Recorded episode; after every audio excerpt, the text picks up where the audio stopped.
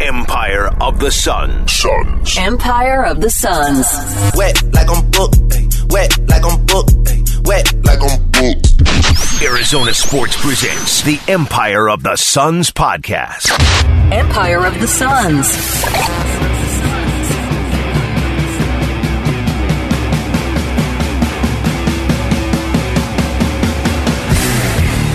Hello there, and welcome to the Empire of the Suns podcast. My name is Kellen Olson, joined as always by a convulsing Kevin Zimmerman. Are you okay? What are you doing? Just warming my hands to get ready here. Oh, it looked like you were moving the shoulders around no. a bit. I was like, what's going on over there, buddy? We're, we're, we're, we're sore. Fine. We need to get loose on a Monday. What's going on over there? My it's not Monday me. either. What's going on with the Phoenix Suns, Kevin? Are they ever going to win a game again? Are they going to go oh for the rest of the year? Is this where everything tends to go wrong oh. like it always does in Arizona sports? Are we doomed as a society? Can we talk about climate change for a second? Yeah. And did you see the icebergs are starting to melt? I'm concerned. I just saw that. Yeah, that's crazy. The Phoenix Suns lost two games in a row uh, in bizarre fashion, question mark, and we will get into this in, in just a minute. Um, we took listener questions, one of those weeks where I don't believe there's a ton to talk about right now. We are going to, for those of you looking for us to really go in-depth on play-in potential matchups, we are going to talk about that on next week's episode. And then, of course, after that, Kevin, it's playoff basketball. We're just talking playoff basketball every time. I believe we're still set to just do after every game like we did last year, uh, even if it's me in a Milwaukee Uh, hotel room at one in the morning, six hours before I have to wake up for my flight or whatever. We're going to be there. We are going to be there like we were last year and here this year. To get to the questions, uh, Kevin started with us, not you. Kevin Humphreys asked us, should we be concerned about how slowly Cam Johnson and Chris Paul have come back from injury, specifically Cam's jump shot and Chris Paul's less than stellar defense? The Suns lost back-to-back games to the Grizzlies and the Thunder. That is not a fair representation because the Grizzlies sat four starters if you don't even count Ja Morant. If you look at the lineup without Ja Morant, it was four of those starters. And then the O K C Thunder are in full-on Tankapalooza mode. They sat nine key players, and a lot of these guys have been ruled out already for the rest of the year. But Josh Giddey has just been ruled out with soreness. Like, it's not even an actual... Ty Jerome has a sports hernia, you know, like shoulder surgery for Lou Dort, but Josh Giddey. What does just it mean if you're not even playing Ty Jerome? Oh, there's my Ty Jerome burn for today. Yikes, got him. So it was bizarre because the Suns have all their guys back for the most part. They got Cam Johnson and JaVale McGee back against the Grizzlies and then against the Thunder as well. Uh, both guys were back. I I can't remember who there. There's one name I'm forgetting in there in terms of I'm forgetting the rest. Uh, they rested three guys against the yeah. Thunder: Devin Booker, DeAndre Ayton, and Jay Crowder. We were wondering if this was going to come. Monty mentioned that uh, it, it, he made it sound like it was a factor that the Thunder are sitting pretty much over. Not pretty much. They are sitting over half of their roster uh, in those games. They lose to the Grizzlies, uh, and then they get blown out by the Thunder, who are one of the worst teams in basketball. Chris Paul is out there. Cam Johnson's out there. Mikal Bridges is out there. Like, they've got capable guys out there, and they got blown out. And to Kevin's question, not you, Cam Johnson, Chris Paul coming back from injury, I just think right now at this stage of the season, especially with the guys that were out, Book, DeAndre, and Jay, Cam and Chris right now, I think, are really, it's not like they're not focusing on the team, but they are not in the conditioning shape that they need to be in. Cam Johnson specifically mentioned today after shoot around. Uh, we're recording this on Tuesday. I said Monday. That was that was a bad start.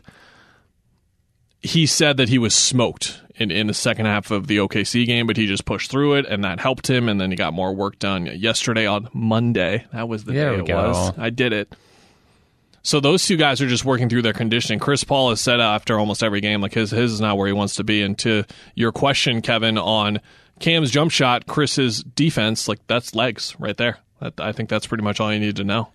I think it's one of those where you just, like Cam said, you run through it, and it's going to take a week. Run after the game. I don't know what they do on the basketball team, but yeah, I'm not concerned until you see a couple playoff games, because I think it's going to be like, that's why you have these games to get that bad stuff out, and then even if it's a rhythm issue, I think You earned the number one seed so you could find a rhythm in the first round against whomever you're playing. So a few games into the playoffs, if you're seeing the same thing and they're losing, yeah, you worry about it. But even if they get to the second round and it's still not clicking exactly, I'm, I don't know how big of a deal you make it, because it's that big of a deal that you missed that long of a stretch. Preach, King. Uh, I don't care if they get blown out like the O K C game in the last four games of the regular season. I do not care yeah. one bit. I, I know people completely disagree with me and say it will factor in somewhat, and maybe it would. I was well, impressed they got this far without like losing that mental edge, but it, it was bound to come. They're they're losing on like offensive rebounds, hustle plays, that kind of stuff, and yeah, to me, it's they they just want to get there. The the reason why so few teams win over sixty-five games is that the amount of mental that it takes to to win at this rate. It's less of a physical thing, in my opinion, just watching it happen. It's more of a mental thing, because we saw the Chicago Bulls a, like a month or two ago, losers of eight of ten. They're going through their own thing right now that's over the course of twenty to thirty games. That's the thing, Kevin, is that this is a... People are counting the Golden State game. I, I don't really agree, and Monty doesn't either. When he was assessing where they were at, he he thought that the Golden State game was one that they really showed a lot of effort in. I thought their execution was really bad in, in the Golden State game, and they played bad basketball, but their effort was there, and their yeah. mental focus to try and win was there. It clearly was not in this Memphis and Oklahoma City game. We're talking about two games over the course of three days, and teams go through a month like this easily. Nearly every team in the league goes through a month like this. The Boston Celtics are the story of the Eastern Conference right now. They went through nearly half a season of this before yeah. they figured things out. It's an extremely rare thing, and I just want to keep saying it over and over again right now with this spiel, because it's okay that it's happening right now when the Suns have nothing to play for. Wouldn't it have been a lot more concerning if this was happening three weeks ago when they did have something to play for? What about two months ago when they had to worry about the one seed potentially? Like, we're... They just don't have anything to play for right now until a game like tonight, when they can eliminate the Lakers potentially from the playoffs and the play-in, which you bet they care about, uh, that they'll get. Like, I'd L A be surprised and, if they look the same tonight. I'll say that. Correct. And that is where, if you want to be concerned, I'll phrase it that way. If you want to be concerned in this game when they're not sitting anyone, if they look the same against the Lakers, even if they win and they look the same, that's when those of you that want to be concerned, I give you the right to be concerned. I'm just not going to be, Kevin. I refuse. This team is too good. They've been the best team in the world by a healthy margin. I refuse. Until they lose like two games in the first round, or someone hits them with like an Andre Drummond shoulder fake in the post, sitting on the bench, and they don't respond well to like an obvious like moment where they usually respond well, then I, yeah. Our next question. Yeah. To go less away from current events, I don't think there's really anything else to cover over the last week. Ife Lundberg made his N B A debut. That was super cool to see in the exact opposite way we expected. We expected him to get in there for a blowout, uh, not an O K C blowout, but he got in there. Great to see for him. Really cool to see some members of the Danish media around us the last couple of days, and just to see um, how much that means for the country. Really cool for him to uh, get that opportunity. Our friend Cody Hunt asks, does anyone besides the starters, the Cams, and JaVale crack the regular playoff rotation? The key in his question, Cody, uh, his name's Cody, your name's Kevin. Hey, Kev. The other Kevin threw me off, or we're yeah, off the rails. Yeah, now we're, we're everywhere. Cody's question, regular playoff rotation. Now, is Cody referring to Western Conference Finals being the regular playoff rotation, or just where we're at day one? Because I would be very surprised if the first round is eight guys. I think that Monty will have at least nine guys in the first round rotation, and he might throw a tenth guy out there every now and then. I do think it'll be a nine. Where do they need the minutes more, Kevin, when you look at the team? Because the two guys are Landry Shamet and Torrey Craig. I think Cody's spot on in saying it's the Cams and JaVale, and someone like Cam Johnson specifically. It's so hard to gauge his minutes because so many guys have been out, so we can't say, like, this has been his minutes. I think that's an interesting research topic uh, for perhaps me to do, or someone else listening to do, is go look at when the Suns were healthy, how many minutes was Cam playing, because I think he's going to play at least twenty-five in the playoffs this year, and last year it, it could not have been that high. I'm looking right now as I, as I talk, because it, it relates to this specifically. It relates to what we're talking about, because he was a key part of their team last year, especially in the postseason. But with that in mind, he played twenty-one point one minutes per game in the postseason last year. See how I stalled there while I pulled it up? That was, I'm proud You're of rolling. myself. We're on a Monday, no less. I know it's Tuesday. So can he? Can they get him to twenty-five? Can they get him up there? I don't know. Book was at forty. DeAndre was at thirty-five. thirty-four for Chris. That was with one arm at times. thirty-three for Jay Crowder. thirty-two for Mikal Bridges. That'll go up. Yeah. Uh, he's playing like thirty-six right now in the regular season as it is. twenty-one for Cam, nineteen for Cam Payne, twelve for Torrey Craig, and then ten point five for Dario. We saw Frank Kaminsky for some of the games Dario didn't play in. There was some Etuan Moore, Abdul Nader at times, a little bit of Langston Galloway situationally. That was when they were dealing with the Chris Paul injury, though. I don't have a good answer for this. I, I think I think it's Shamet. But when you think about playoff basketball, Torrey Craig is playoff basketball with his physicality, with his switching, with his rebounding. So I don't know. I think you approach, if we're talking beginning, I, I think Landry's in it. I think Torrey's in it. I think it's ten, yeah. I think I'm talking I myself into it. I think situationally Bismack would be in it, honestly. True. On when you have a stretchy five or something. If they have a, great. If they have the six ten and above ball handler who's like a physical force, like Giannis is the is. The I'm just remembering example. like the Nader minutes last postseason were happening and the, would have happened a lot more, right? Because he got he got hurt. Yeah, so uh, he came in in the Western Conference Finals like uh, he didn't even, he hadn't played like and then I, just got thrown in. There. I kind of see it as they're going to approach it not to the same degree as start of the regular season, but they treat it like a new season where it's like that. It's a long.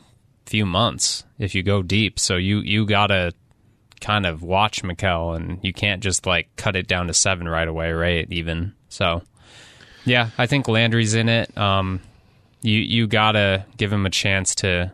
That's why you went and got him, because you yes. couldn't play Javon Carter.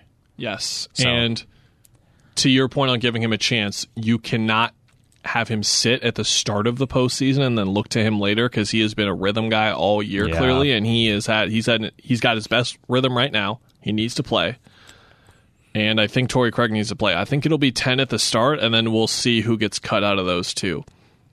It depends on the matchup. It depends on who they're playing, because mm-hmm. there are certain matchups where they will want to go wing heavy, and maybe they'll play three wing lineups with Torrey Craig, or they'll be fine with two guards.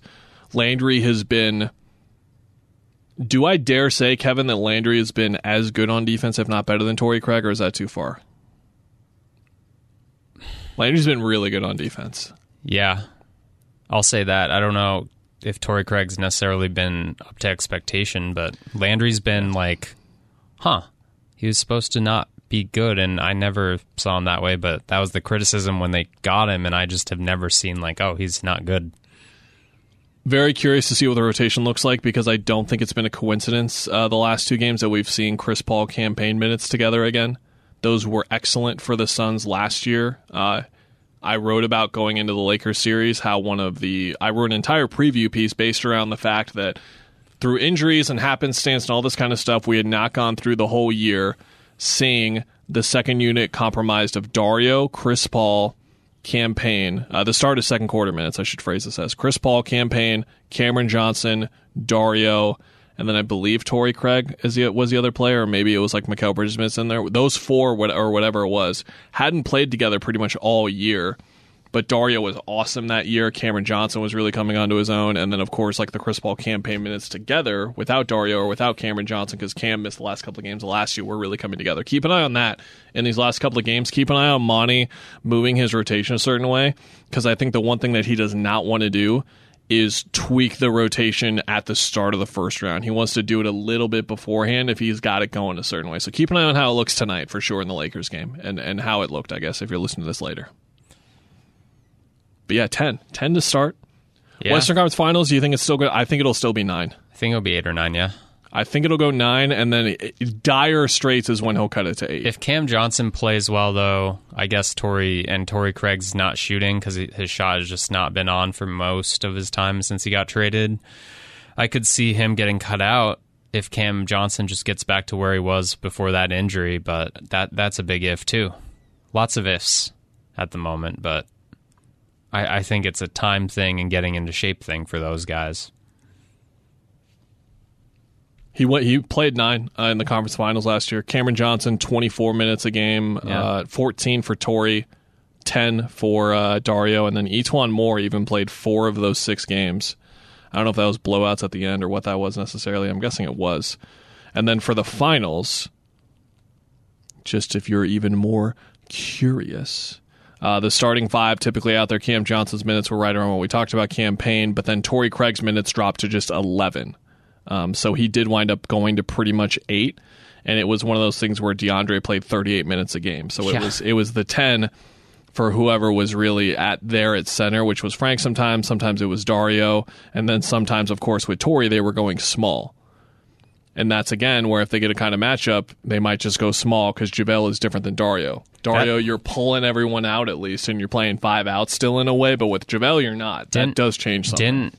That's going to be an interesting thing from the finals. Didn't Monty say, like, I wish I had played Frank more once yep. Dario got hurt and, instead of the small ball? So, like, whether he's able to play again matters. And I, I guess just from a bigger phil- philosophical debate in Monty's head, like, does that regret kind of impact how you approach the first round, where, like, yeah, you want to have a set rotation, but if he doesn't like something, does he try something like that, like in games two, three of a series?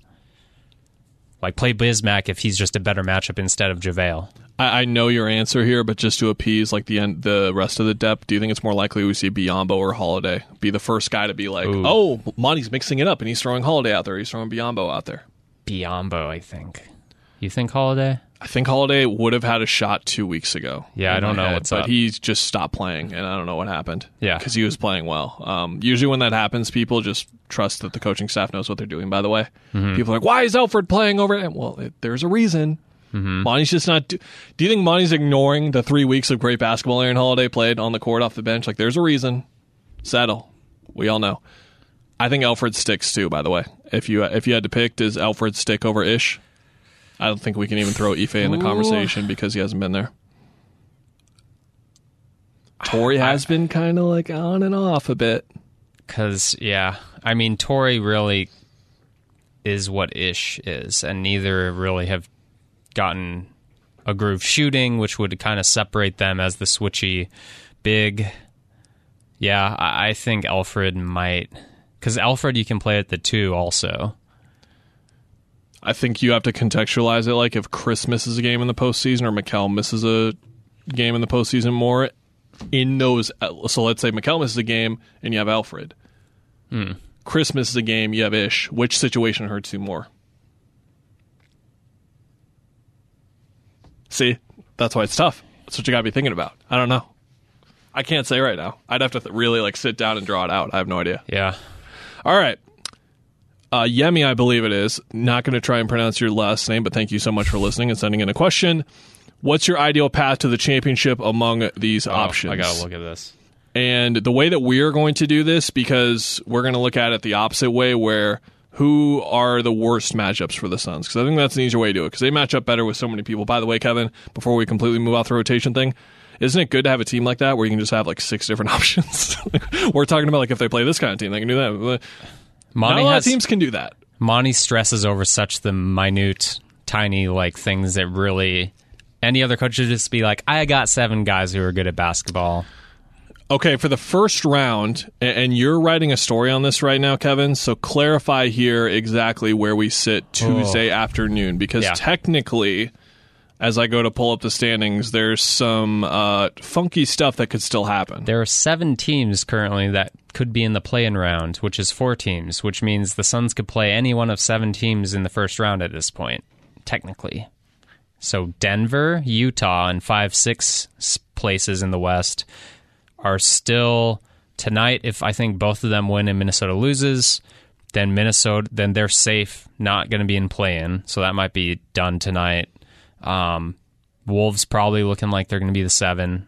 Clippers are in eighth, and they're locked because they're not close to anyone at this point. I think the Clippers are locked in eighth, and the and the Minnesota is locked in seven or above. Yeah, Minnesota yeah, yeah, cannot yeah. drop to eight, no. which doesn't matter in the in the means of this conversation. But uh, New Orleans is either going to be nine, ten, or eleven. Mathematically, the Lakers could still get to nine. Yeah. Uh, guess what, Chief? That ain't happening. Mm-mm. Uh, so we'll see what goes on. The magic on. number I mean, for them, if Lakers lose or they win tonight, I think Pelicans play tonight, then they're locked at nine, I believe. Lakers' yeah. tragic number is two uh, for them. To, and the tragic number, uh, I don't know if Matt Moore came up with that, but he's the one who says it all the time. Great term.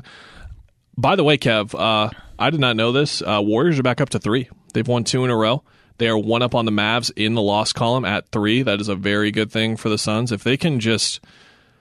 Man, I, I was just talking to someone in the office earlier, uh, our, our good pal, Taylor Kinnerup, former guest on this show. I was saying still, like, I think whoever they play in the second round, I think they're going to smoke pretty easily still.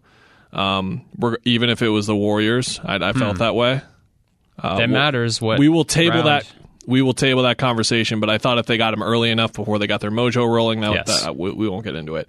Um, I think whoever they play in the first or the second round, but it is important if Memphis and Golden State stick at two or three, because Dallas, Denver, we're not nah, we're not sweating that. I don't think we're not sweating Utah, especially with the way that they're in a tailspin right now. No, uh, Minnesota. I mean, you can. We'll talk about the Clippers here in a bit.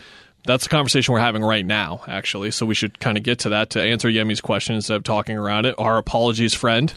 We will get to you. First round. Who who you sweating? I think the answer here is pretty obvious. So the candidates are, Whoa, let's just treat it like uh, Denver and Utah are sticking at five and six for now. Let's yeah. just treat it like that to make yeah. this easier on ourselves. Yeah. We have got Minnesota, the Clippers, who, by the way, Kevin, the scary one eight matchup of the, the Los Angeles Clippers, uh, they are thirty-nine and forty. I think I need to we need to say that out loud a couple of times. The Los Angeles coach Clippers. Coach of the year candidate, Tyronn Lue. Great guy, great coach. thirty-nine in forty. They have had a lot of injuries. Paul George has been out. Obviously, no Kawhi. Played well when he came back. One game. I don't even know lately. They are twenty-fifth in offense, and they are tenth in defense. Again, we're talking about a team that's there for a reason. I, I know that they're, and, and I'll say this now, they are my pick, but I'm going to say they are my pick of the worst matchup for them just because of where the other teams are at. Before I go on any further, I will let you uh, give your pick, unless you want to think about it a little bit more. You want me to go or you to go? I said Pellies are up there. Ooh. Give me your case. Willie Green knows them. They've played them well this mm. season. Yep. They match up well. Herb Jones has kind of bothered Book. Like, I know he got his like last game, but that first meeting, he was in his pocket. And he got hurt, I believe, left, and then the game got away from New Orleans. They beat him once. Um, this last game was kind of a blowout, but there were still signs where it was like they, they know what they're doing. Um, McCollum has had good games. Zion would make a difference and be a matchup problem. I don't know where Brandon Ingram is, so injuries are... This is why it's hard. Like, Clips, yeah, if Kawhi magically appears, but that's not going to happen, right? Every single team has theoretical uh, problems. Minnesota has Karl Anthony Towns, who yeah. there are only... Great starting five.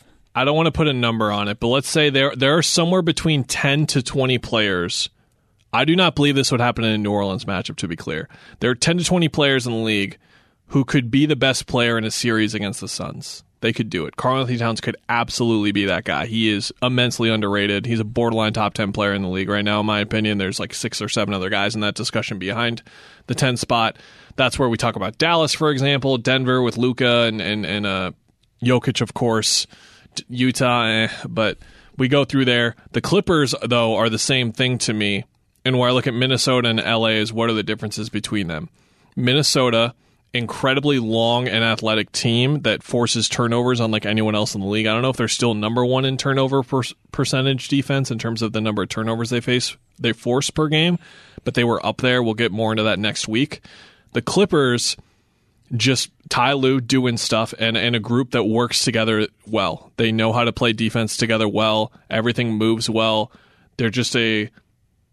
I hate the cliche of they're an incredibly well-coached team because it doesn't give players credit for playing together, and that's kind of what I'm trying to say here is that they're an incredibly well-coached team, but that a lot of that is because the players just work really well together on both ends of the court when they're in those high-leverage kind of situations. The Pelicans, McCollum and Ingram could average thirty a game each in, in, in a series. They, they're that both capable me, yeah. of scoring forty in any game pretty much. And then if Zion comes back, even if it's fifteen minutes off the bench, there's no one like him in the league. To act like he wouldn't be a plus for New Orleans is just foolish in my opinion, because he is incredibly impactful even in a limited role. The Spurs have the master sorcerer known as Greg Popovich, but they are also about three hundred percent less talented than the Suns, and I don't think it would matter at all, so we can take them out. And th- and this is where I end up on the Clippers, Kevin. Yeah. Minnesota first. It would be their first go. Did I say Pelicans? I changed my answer. Minnesota, just because of Paul George, I think. Minnesota, it would be their first go. Yeah, I'm, I'm, I'm, it depends on Paul George. But Minnesota, it's their first go. It's yeah. just different for teams in their first postseason. They have a lot of young pieces that play for them. They do. I, I know Pat Bev's going to be there. I know Karl Anthony Towns play, got there with, with Jimmy Butler one time. But we're talking about Anthony Edwards, who's still who just turned twenty-two, twenty-one. We're talking about guys like McDaniels, guys like Okogie, like guys. They don't that are, have the you know. like. They have some guys on the bench, but I don't trust that bench either. To you know, if if Anthony Edwards has a bad game, I wouldn't also expect Jaylen Nowell to pick up where he left off, you know. So Malik Beasley, Naz Reid, Jaylen Nowell, Taurean Prince, Jared Vanderbilt. Vanderbilt especially is a guy like all those all those players I like, and they're yeah. good, and they're and they have the reasons to be fearful of them. But with that in mind, I don't think you're sweating it too much. I think that D'Lo specifically would get picked on like no other in this series. They would just take him off the court defensively, and I know he's been much better on that end to help their defense be as good as it's been. Um, Malik Beasley is interesting as a heat check guy. I mean, we'll get in more so into that next week. But we settle on Clippers first round then? Yeah, and just because the same point on the Pelicans, it's like C J just got there two months ago. It's like their cohesion is nowhere near the Suns. Like yeah. they would just get out executed. But I put them above Minnesota because of the Willie Green factor. That has mattered in these games. Yeah. Like Willie Green knowing their stuff and knowing what works against it has mattered in these games. He has won the coaching matchup in the... In the year, in the regular season between these two teams, Willie Green has been the better coach because he's known what uh, Monty likes to do and knows all his tendencies. I don't think you can necessarily on. go matchup hunting against that team super easily either. No.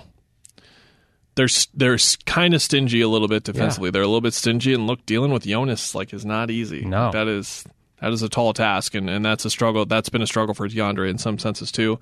So I will say that every team produces its uh, qualms. Uh, the series would not go five games or longer, even if Kawhi comes back. I'll say that out loud on a podcast right now. Ooh. Kawhi could come back. I don't care. It's going five or less. I could see it going an easy six. Nope. Even without. Not happening. You think, okay, any series, any of these picks, you don't think Suns will get out, get to six games in the first round? Maybe I'm trying to manifest this so I don't have to take another flight somewhere, but no. Okay. Not happening. That's interesting. Second round. Maybe that's where you can go into your theory of they go two and five in these last seven games or whatever. I think they could screw around to start the playoffs.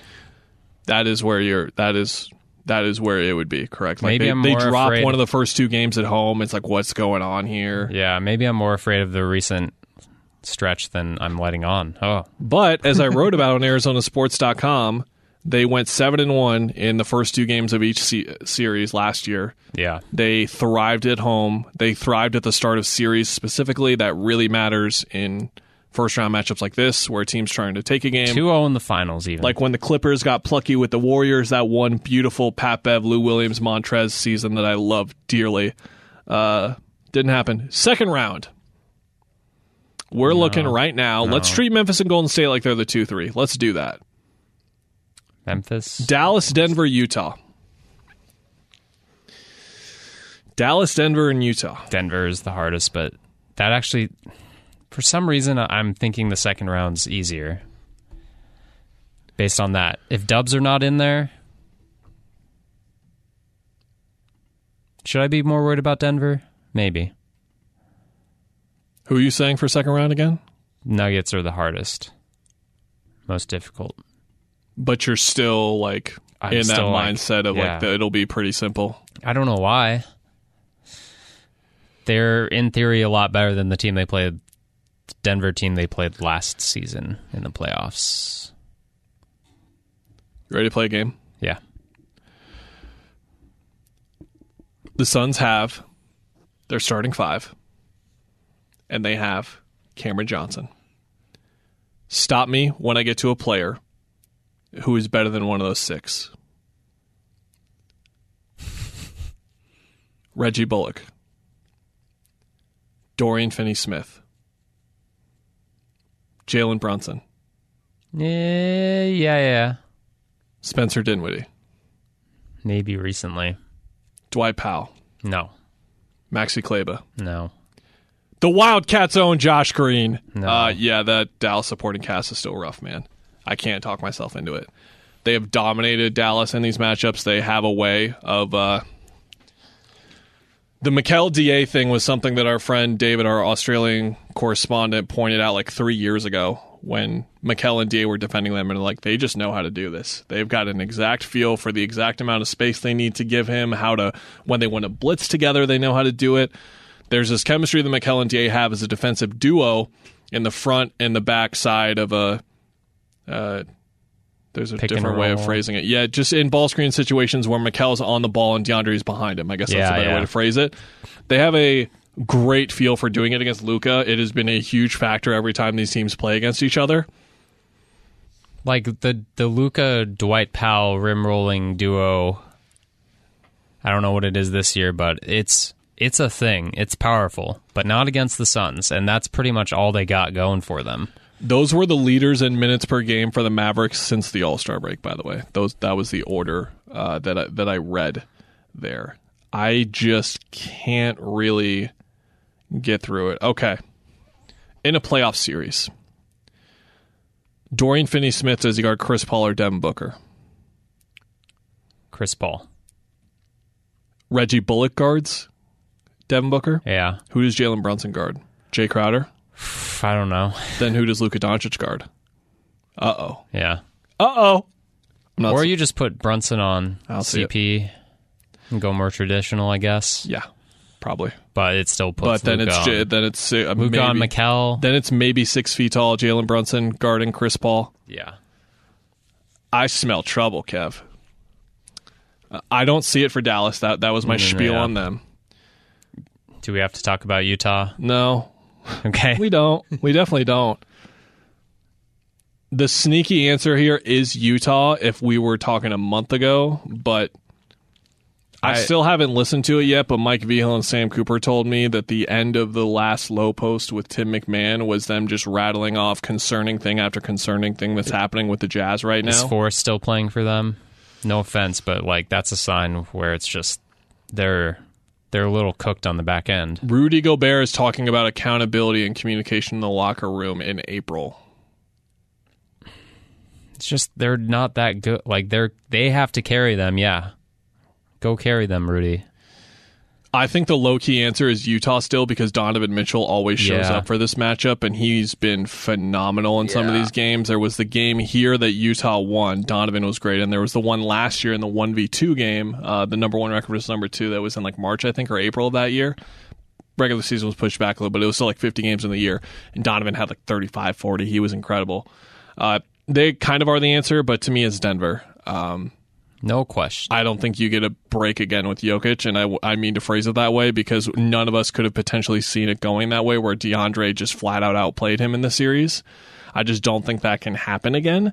And specifically, you want to talk about motivation, Jokic specifically wanting to prove, like, I am the M V P of the league, and that was unacceptable, and I've been thinking about this every day since it happened. Like, I'm not going to get swept by you guys again, and I think they would put up a fight. His brothers threaten... DeAndre's life or something scary.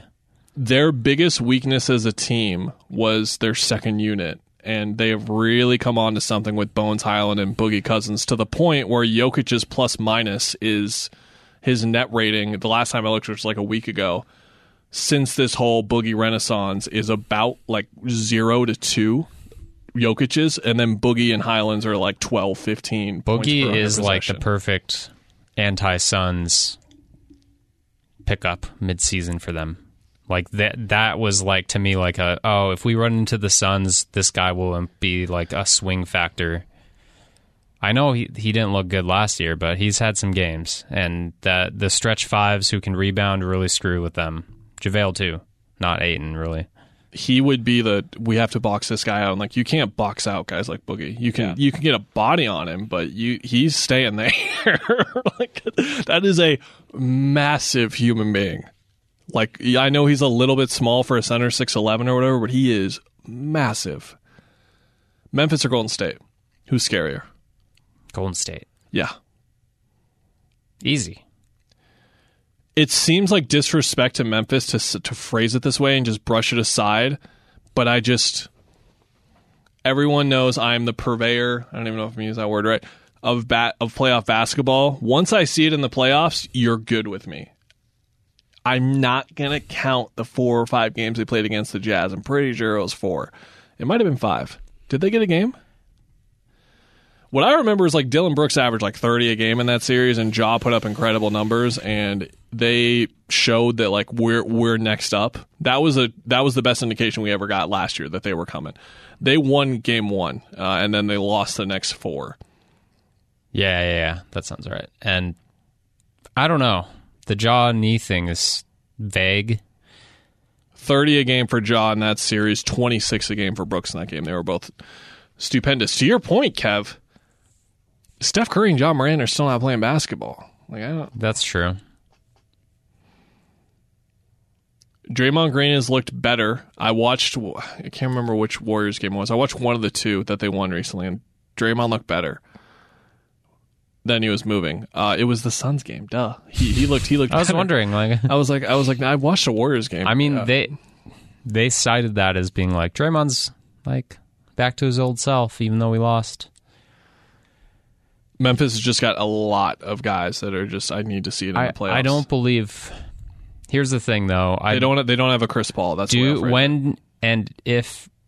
Do you see Klay Thompson kind of breaking through at any point? Like, is it? And this is what your point was, where you hit them in the second round or you hit them in the finals, oh. conference finals. I don't know if Klay looks like he can get it together mm. even by then. No, the sound so, I just made was thinking about him guarding Book the whole series. Book will eat him alive. And that's guarding him the whole series. That's just one of those like dudes move different for He's, like a whole year. That's why that's why Dario's still sitting out. That's why I'm putting my hands up with full respect of the defender Klay Thompson has been in the N B A. Yeah. He's just not moving the same. He's just not moving the same. That's why Jamal Murray still isn't back. That's why I don't know what the hell is like going on with Kawhi, but can Klay score forty in any game in that series? Yes. Can he defend Devin Booker the whole series? No. He can't. With the way that he's been moving, at least he can't. I'll and be they surprised would, they would if he's target like, the heck out of him. Yeah. Again, reminder, game six of the uh, against the Lakers, they put Anthony Davis through every single motion for the first like five plays, basically. Like, can you move? Mm-hmm. Oh, you can't move. Okay. Okay, bye-bye. See you later. We're up seventeen to four or whatever now, and the game's over. Jordan Poole's good, though, so I don't know. I like Kuminga, man. Yeah. I like me some Kuminga. They, yeah, I don't want to mess with them. Until Andre Iguodala doesn't look like the Clark Kent Superman transformation in the playoffs, we will not doubt our fellow Wildcat brethren, because he does it every year. I'm sure he's going to do it again this year to a certain extent. Uh, yeah, the Warriors are the easy answer. We haven't mentioned Stephen Curry, by the way, who is... I'm assuming he's going to be back and as good as he has been this year. The whole John Hollinger point from three months ago on the Suns don't have like a superstar, that is the entire fear basically there, is that Steph can have average thirty-five in a series without blinking, and then you're done. Giannis can have one of the ten best finals performances of all time, and you're done. Like, that's what can happen. Finals? He lists the Sixers, Bucks, Celtics, and Heat. That's a good list. The Bulls slander is oh, yeah. unbelievable. Uh, I'm just joking. Zach LaVine just doesn't look like himself. He said he's got to just play through this knee injury. He's not going to make it any worse. He did, he just doesn't look. He some games he looks like himself. Sometimes he doesn't. No, I'm just shaking my head. Miami. What? Yep. Huh. I said it. Miami. Not worried about them Bucks. Oh, I'm worried about them Bucks, but uh, Miami. I think if you look up and down in terms of matchups, in terms of style of play, in terms of how the series would go, everything, they've got they've got everything. Okay, big three. Booker, Paul Aiden, Lowry, Butler, Bam. I know the Miami side's worse. Relax. I know it's worse, but that's problems. Supporting cast. You got Mikal Bridges, Cameron Johnson, Cam Payne, blah, blah, blah, blah, blah. Tyler Hero. You got Duncan Robinson, Max Strus. You're shaking your head. You don't buy it? No. You're not on the Heat train? No. Not even a little bit?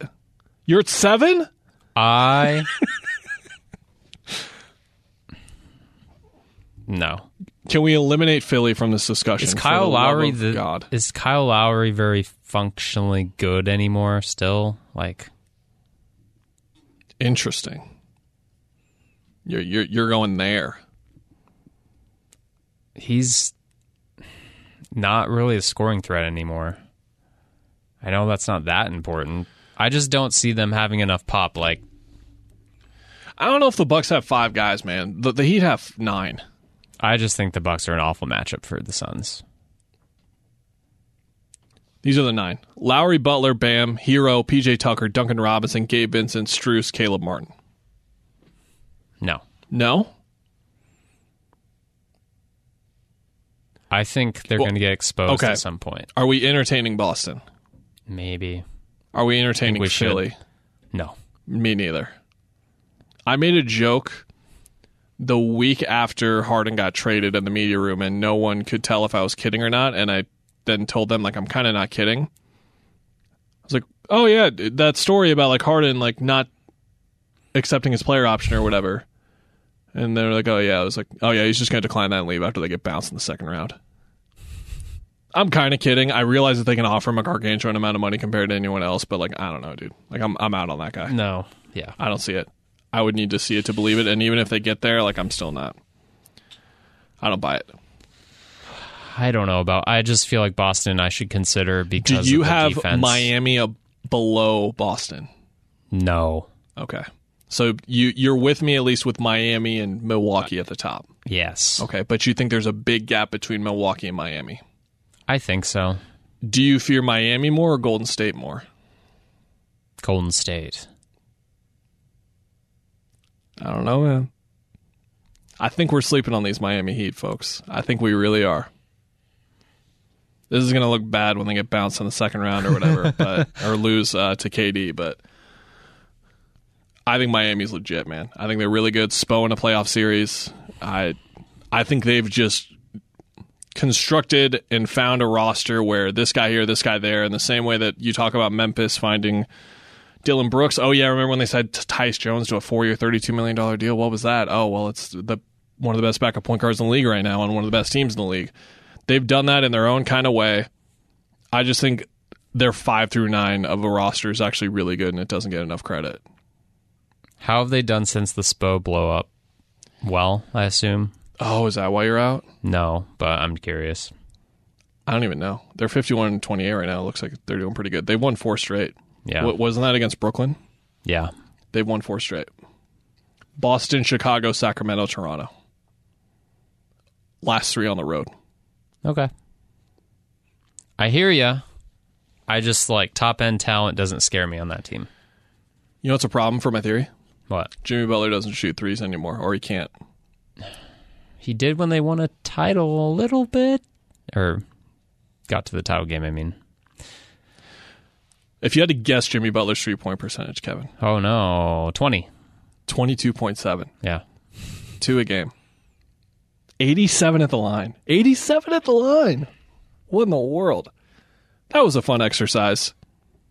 Watch out for those roaring Miami Heat, folks. You heard it here first. I think Milwaukee is still, like, that's my hot take, is that I have Milwaukee and Miami above Golden State. Okay.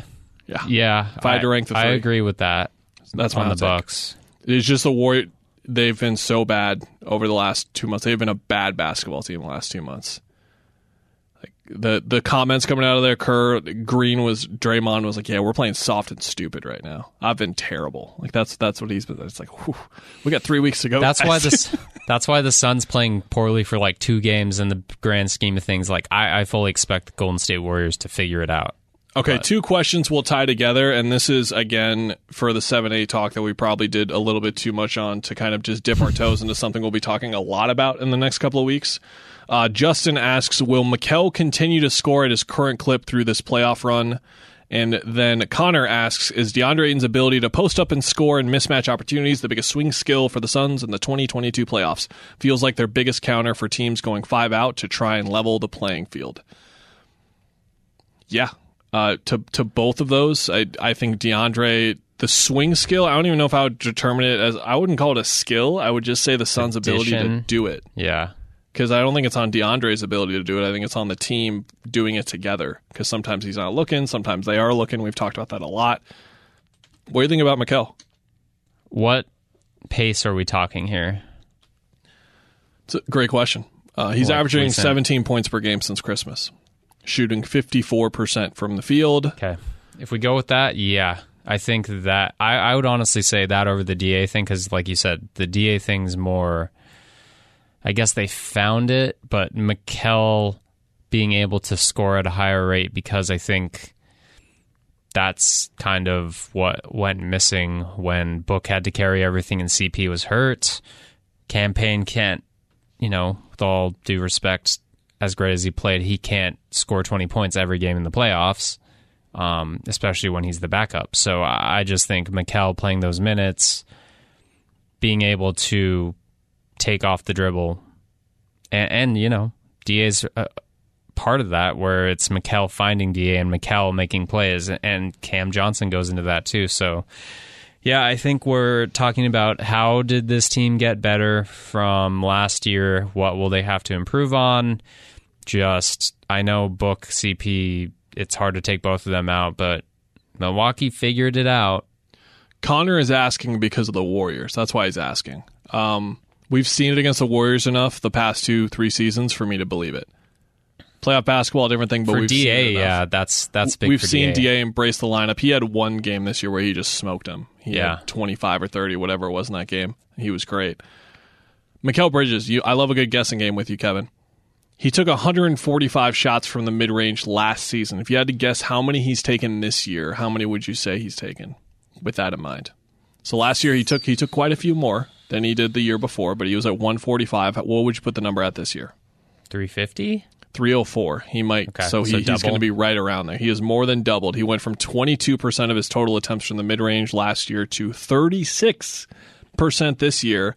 That is in the eighty-sixth percentile among wings, according to Clean the Glass. So he takes more mid-range shots than most.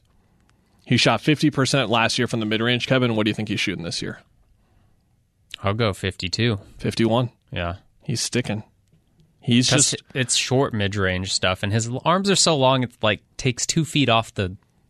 Finger on the pulse, my yeah. man. Uh, fifty-seven percent he is shooting from the short mid-range. Only thirty-three on long mid-range. That is sixty-seven total shots. Yeah. So those are like the uh, fifteen feet out. Yeah, when it's that's ten, not, that's money. That's not really a shot, but in there, uh, twenty-nine percent of his total shots... two hundred thirty-seven in that short mid-range spot. That's basically percentile. Like you with your like little hoop on hanging on your door in your bedroom when you're like shooting it from like three feet out for him. Like I'm doing a shooting motion. Oh yeah, the video I took of me like shooting on the yeah. I, I'm reliable. I mean any human, not specifically you. Oh, okay, yeah. Any normal-sized human with the tiny hoop on their door. That's what it's like for him. Yes. From ten feet That's out. That's what I'm trying to say here. I think we have seen the mid-range become far too consistent in his game for it to suddenly fade like it did in the postseason last year. I uh, I don't know. In the mid-range last year, Kevin, in case you're curious, in the postseason, he still shot fifty-one percent on those numbers. Just not. twenty-four percent of his total attempts. Oh. Um But he, it, so it was, it was, oh, it was there, but it just wasn't enough. It popped it's not, up then, though, didn't it? Like when in last season did we start to see? Oh, he's got a little. I feel like it was. It was last year, yeah. Denver series or something. The ten footer. I mean, he had the, the game two of the finals where he scored twenty-seven or whatever. Yeah. Um, but he just wasn't getting the ball enough. And Monty said it a couple of weeks ago or two weeks ago. He's seeking the ball now. He's seeking it. Uh, I. Wouldn't bet either. I just think both are a thing now. I think that, are they going to struggle to get the ball to DeAndre still in those switching situations? Yes, they're going to struggle. It's a hard thing to do, especially against playoff caliber defenses, but they are far, far better at it than they were a year ago. They are much, much better. And then Mikal specifically, I just think he's figured out a mentality and an edge to his game now where he is like, yeah, I am a twenty-point per game guy in this league right now. Yeah, that's the thing. If he was, if he takes his skill set and goes to a eight seed or whatever, he's averaging twenty, twenty-two a game right now in the league easily. He, I hesitate to say this because it's on low volume, but he's one of the best mid-range shooters in the league right now. Yeah.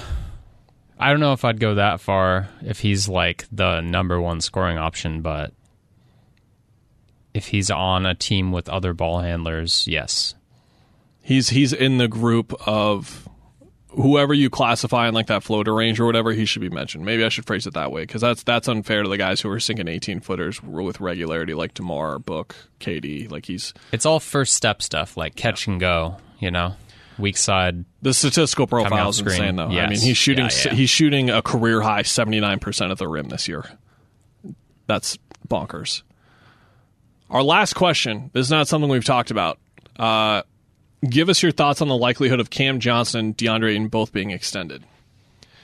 We have tabled this conversation, uh, and we are going to continue to table it, but I wanted us to briefly touch on it just so we don't go into the playoffs, post-playoff podcast talking completely fresh. We are at the point now with the season that Cam Johnson has had where you can actually start to wonder if they're going to be able to keep everyone, because the luxury tax bill would be so high that even, I know the way that people feel about Sarver and all this kind of stuff, but we are approaching the point where you would need to be in that Ballmer Lacob territory where you're just paying one hundred, two hundred million dollars a season extra to keep these guys together, and I don't know if they're going to be able to do it. Now, I don't I still don't know why they didn't sign DeAndre anyway, because even if you felt this way a year ago, you have him on the deal already. You can still trade him. Like it's yeah. it's that kind of thing. Let me let me just phrase it this way instead. Since we're already talking around it, would you rather them keep DeAndre or Cam if it comes down to that this offseason? I think it's a pretty obvious answer. That's D A. You think so? Mm-hmm. Wow. I think it's Cam. But you can do that. And your reaction if you keep Cam is easier. It's you get rid of Jay. You get rid of Dario's salary. I think those are the steps to come, I believe. Yeah, I, I think that's what's coming. Um, I don't know anything. I'm not I'm not predicting anything. I'm just saying that that is coming with time. They're not I don't think they're going to trade Jay in the offseason. I think that's something they're going to have to consider with how much money they're about to go up with. Again, like some of this money comes in at different times. Yeah. Cam is not going to be on this money right away, just like Mikal isn't on his money right now, but Mikal is going to be on that money next year. DeAndre is going to be on that money next year if you still have him. And but the like guys like Dario Shamet, that's when you have to start to like dance around and be like, okay, what do we that's do? That's why the Shamet thing's like that adds up. Yeah, it's it it's no bueno. Um, but yeah, we, we will we will table do, that conversation. Did we answer the question? What was the question? Give us your thoughts on the likelihood. Likelihood? Of both of them being extended. I think pretty I think good. High, yeah. Pretty good. Them now them keeping both of them, I don't know. Uh, I think because, you work around it, because if we're looking at sustainability, Chris Paul's not sustainability, but Chris Paul's Chris Paul, so you keep him, right? I think you get that group together and you figure it out from there if you want to keep your core together. And I think D A is just like... We saw, like, as well as JaVale, as well as Biyombo have played, there are the moments where you forget that D A is not them. And oh, yeah. I'm not sitting here trying to diminish D A. I'm just saying wings like Cam Johnson don't really exist across the league. Just like wings like Mikal don't really exist. Yeah. I think that it's way harder to find guys I, like Cam okay. than it is to find. I just think I wouldn't be surprised if they did the scary thing and let D A walk or talk to other teams.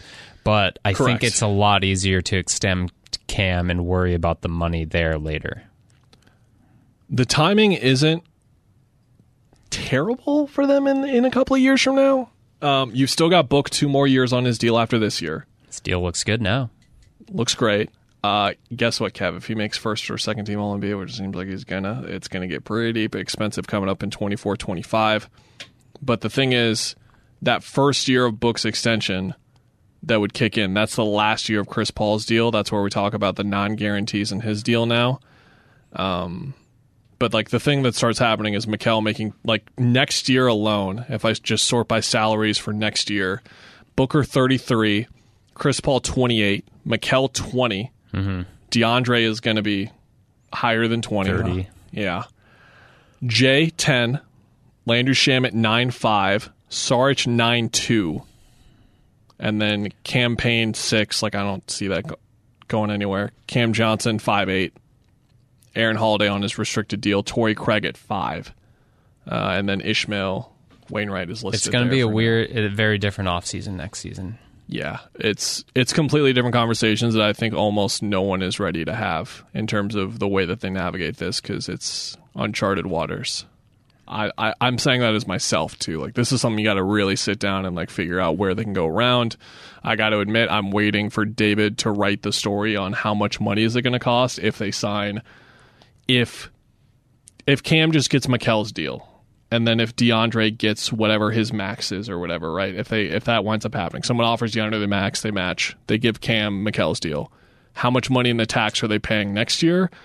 And then, more importantly, how much money are they paying in the tax the year after that when Cam Johnson's deal would go in? You're making a very, like, oh, man, that's a lot of money. I'm wincing. You. That would be the twenty-three twenty-four season. That is when you'd be talking about a whole lot of money, a whole lot of money on the books. Next year, I don't I don't know if they run into a huge deal. Not terrible. Because the luxury tax, like, it's, it adds up over time and multiplies whatever it does. It does some weird stuff the longer you have it. So is, twenty-three twenty-four and onward, that's when it would get rough. Yeah. Don't know. I mean, I, I paid our coworker Danny Shapiro like a dollar for losing a vending machine bet today, and it hurt. It hurt me financially. So that's what I was trying to say. I was staring at the monitor trying to figure out a way to say that we're we have different amounts of money than other people, though. So I don't know. We'll wait and see. There was a story last week about the Memphis Grizzlies owner and how he's now one of the wealthiest people in the world, and something to the effect of that he's going to do everything he can to keep them around, keep everyone together, even if Memphis is about to be in this kind of situation where Ja's extension's coming up. They're going to have Jaren Jackson Junior's extension, which is coming this offseason, I think. Isn't that crazy, by the way? Like, Jaren didn't sign, and we were like, what's happening with him? It's like, oh, he's just one of the best defensive players in the league now. He's healthy. He's good. Good for him. Go get that. I was going to be really disappointed with him if it wound up that he's just like a stretch five who doesn't really do defense that well. It's like, a, at Michigan State, you were like incredible defensively. What happened, son? And he's like, oh, no, here it is. Just three years later. Not as not a Porzingis guy. I think no, no one wants to. No, no one needs Porzingis guy. Uh, thank you, everyone, so much for your questions. We will be back next week to hit on the plan more specifically. We'll have a lot more kind of like statistics and deep dives into what we said just based off of uh, what we see from afar. We'll get in a little bit more closely, break down these last four games of the regular season. It is a back-to-back. They'll play the Lakers tonight, Tuesday night, go to L A to play the Clippers. Friday, they play in Utah. Sunday, back here against Sacramento. Is it the other way around? Is the game in Utah here? I think the Sacramento game's here. I Sacramento game's here because the Rowley Beach opens that day, Kellen. Rowley Beach. Stay hydrated, people. Whoa. Stay hydrated. That'll be an interesting coming. experiment. It's coming. Yeah. I looked, I looked at the hoodies in my closet and I was like, farewell, friend. See you next time. All right. Goodbye, everyone. See you next week.